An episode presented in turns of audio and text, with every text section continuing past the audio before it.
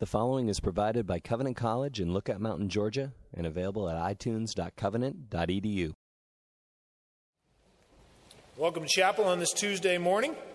We continue with our annual series on marriage, family, and community, and we continue to have the privilege of listening to Dr. Paul Tripp. Just a few more words about Dr. Tripp. He graduated with his bachelor's degree from Columbia Bible College, now Columbia International University. He went on to get his Master's of Divinity degree at Reformed Episcopal Seminary, now known as Philadelphia Theological Seminary. I'm not sure what it is about Dr. Tripp, but he keeps going to schools that have to change their names. Uh, but then he received his Doctor of Ministry from Westminster Theological Seminary, which to this day is still known as Westminster Theological Seminary. Upon getting his doctoral degree there, after serving as a pastor, he was asked to join the faculty of Westminster Seminary. So he has served as a uh, church pastor, as a church planter, as a seminary professor, as a counselor, and it's my privilege to introduce him to you as our speaker this morning, Dr. Paul Tripp.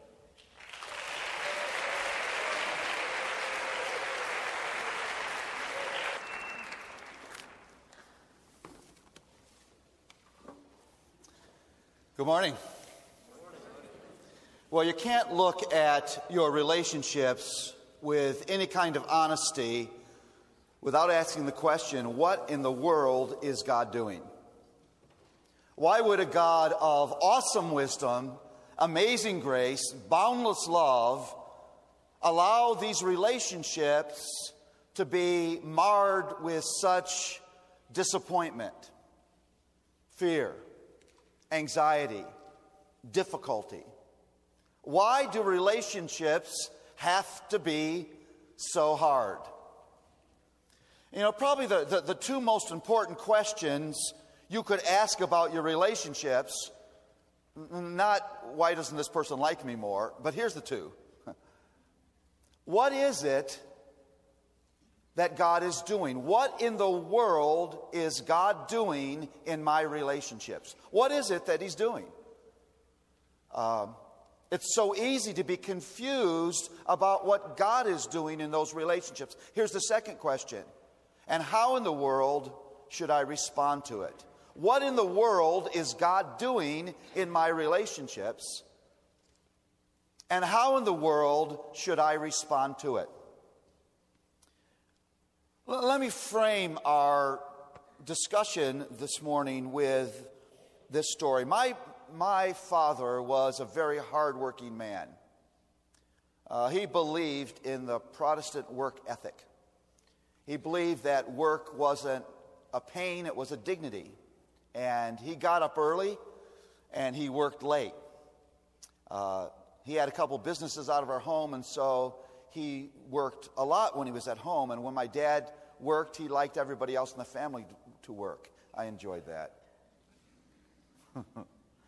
and one of the things my dad fixated on was the fact that he had never been able to afford a brand new car, that piece of the American dream, and that bothered him. And, and finally, he was able to cobble together enough money. And uh, this will sound like ancient history to you college students, but in 1959, he went out and bought a Plymouth Belvedere. Now, you're way too young to know what this car is like, so I must explain it to you. It was, it was manufactured in the time when cars had big fins on the back. You couldn't drive this car in the wind. And it was what was cool in those days were two tone cars, and this car was painted peach and cream. It looked like a bad dessert and it had this white roll and pleat, uh, fake leather substance, sort of a plasticine thing that was popular in those days called Naugahyde. Uh, when it got warm, you would stick to it. You would say, Dear, I want to get out of the car. I can't. It's stuck. I'm stuck. And he drove that car into our driveway that that Friday, and he was so excited. It was like he had arrived, like his life was now worth it. His dream was complete. I was just a little guy, and he, he had us get in the car and sit behind that big ivory colored steering wheel, uh, had us rub our hands across the fins. Uh, he was so proud.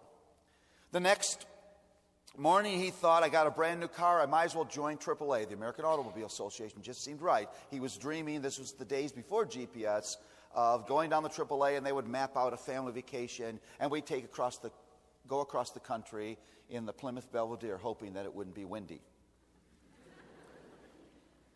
So he piled my little, my brother Mark and I into the car, just little guys, and he drove down on that Saturday morning toward uh, AAA in the center of Toledo, Ohio, where he lived. Probably driving faster than he should, wheeled that big boat into the parking lot of AAA, was blinded by the sun, and crashed it on a post in the middle of the lot.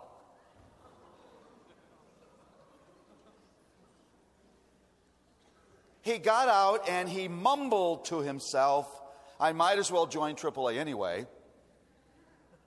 Walked to the front door, only to find that it was closed on Saturdays.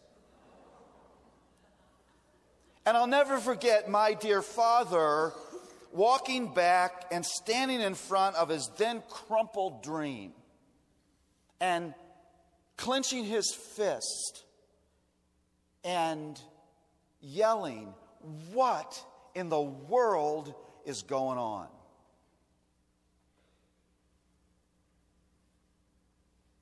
Now, if you haven't hit that moment in a relationship, you will someday. You'll hit a moment where you thought you had your dream. You thought you finally found a relationship that wouldn't hurt you and wouldn't disappoint you and wouldn't offend you. And you'll stand looking at a now dented relationship and you'll think, why God? Why God? Why God? Why? Why does it have to be painful? Why do we have to negotiate the minefield of one another's weakness? Why can't it just be easier? Why?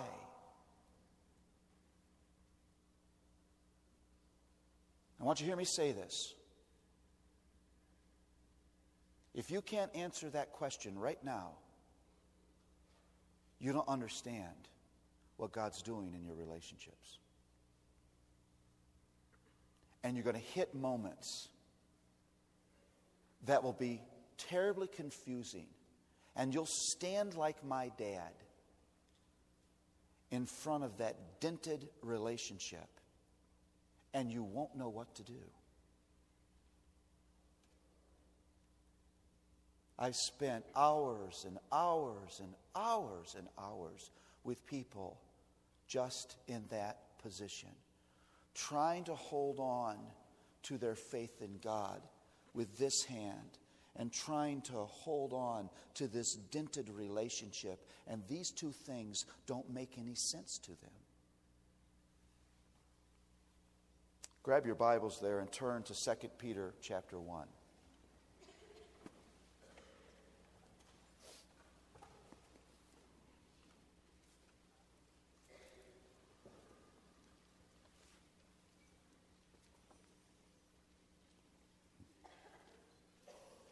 Verse 3. I'm going to read 3 through 9. Praise be to the God and Father, our Lord Jesus Christ. In his great mercy, he has given us new birth into a living hope through the resurrection of Jesus Christ from the dead, and into an inheritance that can never perish, spoil, or fade, kept in heaven for you, who through faith are shielded by God's power until the coming of the salvation that is ready to be revealed in this last time. In this you greatly rejoice, though now for a little while you may have had to suffer grief in all kinds of trials. These have come so that your faith, of greater worth than gold, which perishes even though refined by fire, may be proved genuine and may result in praise, glory, and honor when Jesus Christ is revealed. Though you have not seen him, you love him. And even though you do not see him now, you believe in him and are filled with an inexpressible and glorious joy, for you are receiving the goal of your faith, the salvation of your souls. James is right, or Peter is writing to people who are being hammered. And he wants them to understand why this God of love, this God of grace, would ever let this kind of difficulty in their lives. And if you look at the first couple verses that I read, uh, Peter looks back to the past. Praise God for the salvation he's given. He looks forward to the future and that inheritance that has been locked away for us, but his real interest is in the here and now. Let me po- propose this to you that we tend to have a pretty clear understanding of salvation past, the grace that we've been given in Jesus Christ. And we tend to have a pretty good understanding of salvation future, that eternity that we're going to have with the Lord. But we get confused about what it is that God is doing in the messiness of the here and now. Your life is messy. I didn't mean your dorm room. Your life. It's, it's full of, of messiness and unpredictable predictability. None of us could write our own story. You couldn't have written yourself into this moment. What is it that God is doing in all of that? Now, look, if you would, at verse uh, 6. He says, In this you greatly rejoice. He's talking about salvation past, salvation future. Though now, now, this is his focus now you may have had to suffer grief and all kinds of trials. Now, check this out. When Peter looks to describe what it is that God is doing in the here and now, of all the descriptive terms he could use, of all the adjectives that are available to him in the human vocabulary, of all those nouns that would, that would characterize what's going on, look at the kind of terms he uses. Are you ready for this? Grief, suffer, trial. Three words that I would propose you don't actually want in your life. There's no one here who woke up this morning and prayed, God, my life has been way too comfortable. If you could just send some trial my way, that would be cool. I would feel so loved. why, would, why would Peter think that those three words, grief, suffer, and trial, are the best description ever of what in the world is going on right now? What in the world God is doing right now? In fact, I would propose to you, unless you understand why Peter would choose those three words, you don't understand your relationships.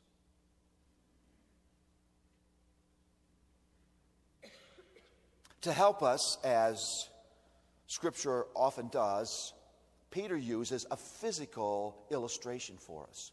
God designed his world in such a way that his world is a constant illustration of spiritual truths. That's not an accident, that was God's intention. And he uses the example of metallurgy. Now, unless your eyes glaze over and you fall asleep at this moment, please hang on here. This is a great illustration that Peter uses. When a metallurgist mines a metal, he finds it in an ore state. Ore is not very usable. It's not very attractive because ore has imperfections in it. And those imperfections rob the ore of its strength and rob the ore of its beauty. I mean, there are people here who have jewelry on. No one's wearing ore. You know, you won't say, My boyfriend bought me some ore. He loves me so much. Just doesn't happen. Because the metallurgist knows that in order for that ore to be usable and strong and attractive, he's got to add a catalytic agent, white hot heat, liquefy that metal, and boil out of it its imperfections. Now, fasten your seatbelts and put on your crash helmets. Here we go. When you come to Christ, you are an horrific Christian. No, I didn't say horrific. You're an horrific Christian. You have imperfections in you. And those imperfections rob you of your strength and rob you of your beauty. If you're all able to be honest, your orism showed this week. Maybe in a flash of irritation, maybe in a titillated moment of gossip, maybe in a secret moment of lust, maybe in a flash of cheating. Maybe pushing yourself to the center of attention because you want to be the center of attention. Somehow, some way, those imperfections showed. Now, hear this God couldn't possibly be a loving, faithful, gracious Redeemer and leave you in that ore state. Just like it'd be ridiculous to go through the process of mining a metal and leave it as ore. That would make no sense. That would be mining irrationality. In the same way, it would make no sense for your Redeemer to be comfortable with you living in the throes of your own orism. So, hear this. So, God, in the grandeur of His love and mercy, will boil you.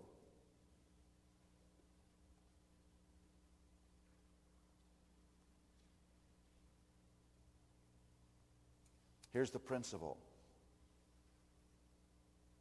God will take you where you haven't intended to go in order to produce in you what you could not achieve on your own. God will take you where you haven't intended to go in order to produce in you what you could not achieve on your own. Now, hear this.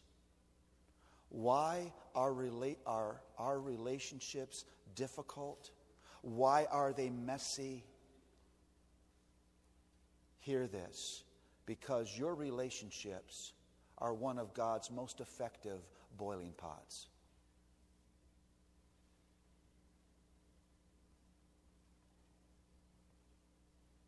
You want to get your heart revealed? Have a good friendship with somebody. You want to get it doubly revealed? Get married. You want to know about more about yourself than you ever wanted to know? Have children.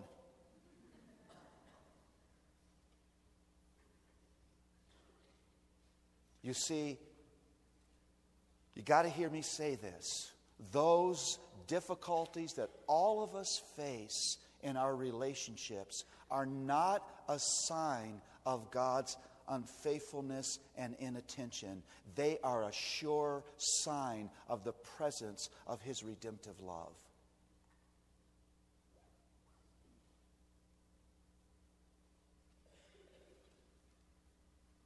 What is God doing in those relationships? He's exposing you. He wants you to see weaknesses and imperfections and wants that to produce a dissatisfaction in your heart that will drive him, drive you to him. What's he doing in your relationships? Hear this. He's driving you to the end of yourself.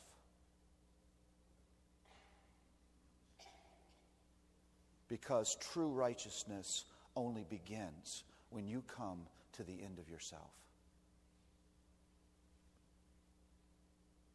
And you begin to reach out for the mercy and the grace and the wisdom and the power that can only ever be found in the Lord Jesus Christ. You see, our problem in our relationships is not that we're asking too much from God. Our problem in our relationships is that we would settle for too little. I would settle for a couple people who just think I'm cool. I would settle for a little bit of affirmation and acceptance.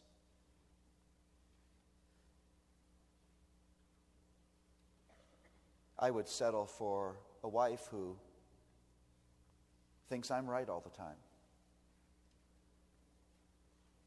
who is enthralled with my wisdom, who finds that she lives most when she's in my presence, who has the highlight of her day the moment when I arrive back at the house. You see, I would settle for my own little claustrophobic definition of happiness.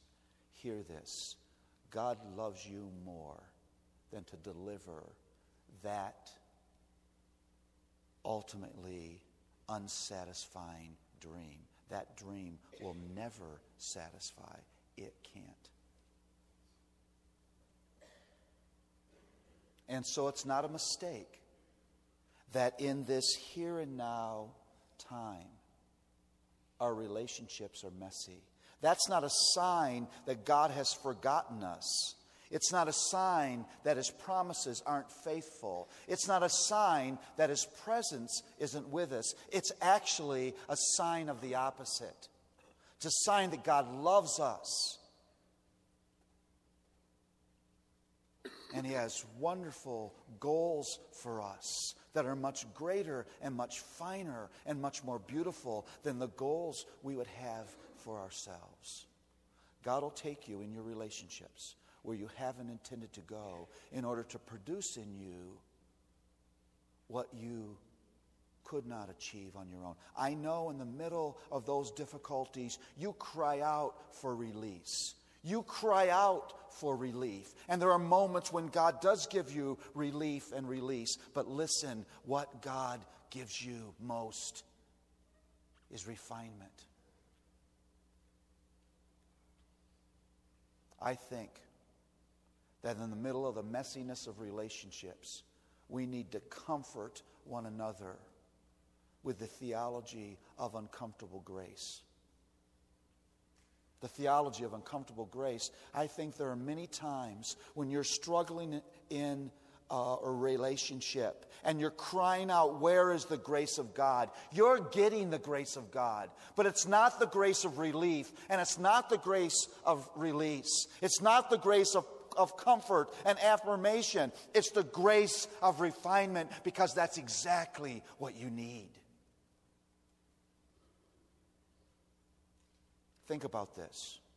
Who in this room would stand today and say, I am everything God has ever designed a human being to be?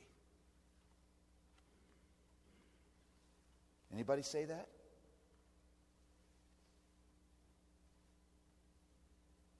That means the one who has mined you from the mass of humanity and taken you as his own, looks down at you and he sees orism still.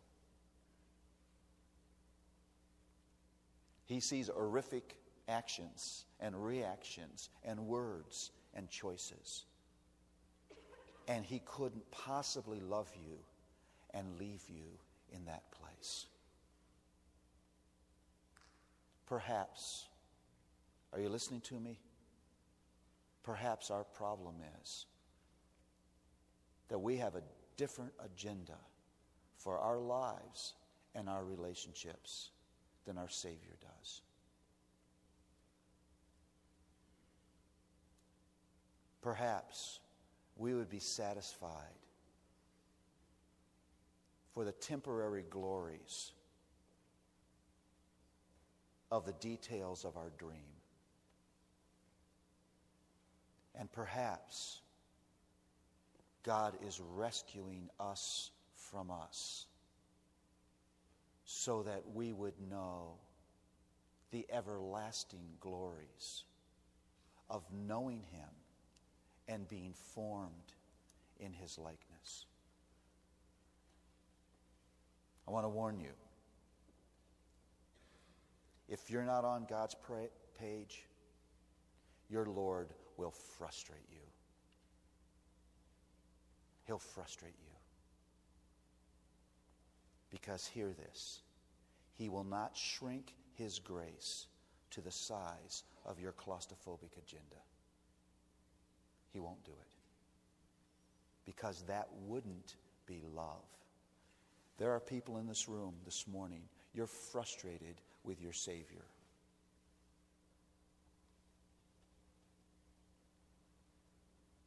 And you tell yourself in your frustration that He has failed you, that maybe He's not so faithful. But He is faithful. He's doing exactly what He promised to do. Are you ready for this? He's saving you.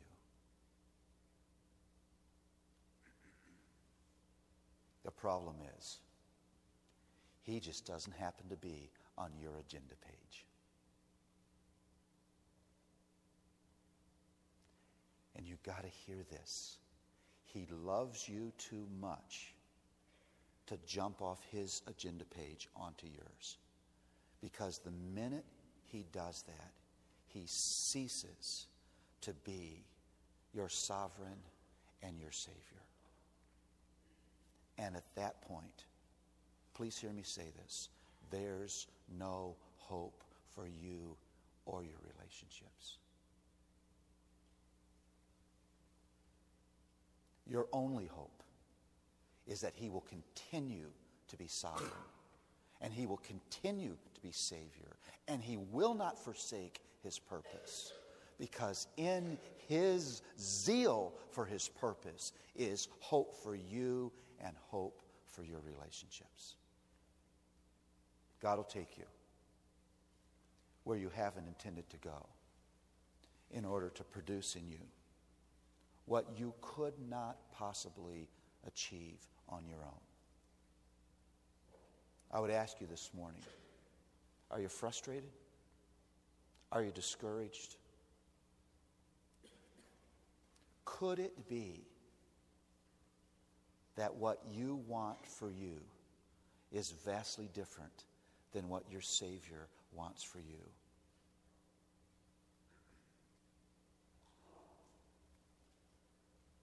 Wouldn't it be better to make His purpose for you your purpose for you? This is a God of awesome grace and He will not compromise that grace to put a temporary smile on your face. He loves you too much. Let's pray.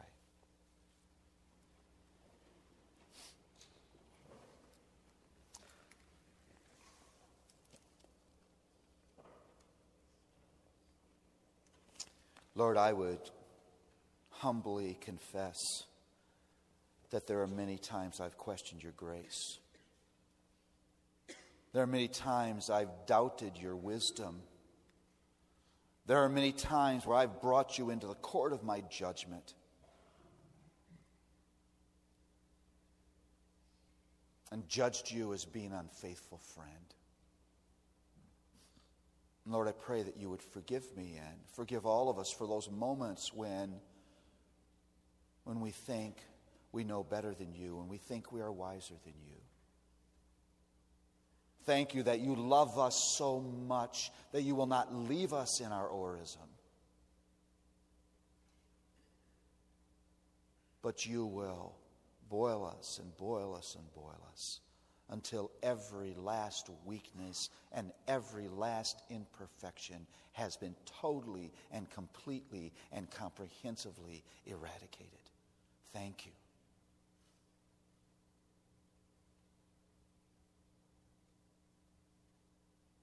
Give us a love for your plan. a love for your purpose that's greater than our allegiance to our own. And may we find joy even in the messy moments and painful moments of relationship, knowing that in those moments they're not just a rational difficulty, but it's part of a reasonable plan that's for our good, for our rescue, for our salvation. Thank you that uh, that is true. Help us, we would pray. We pray this in the sweet and strong name of Jesus. Amen. The preceding was provided by Covenant College in Lookout Mountain, Georgia, and available at itunes.covenant.edu.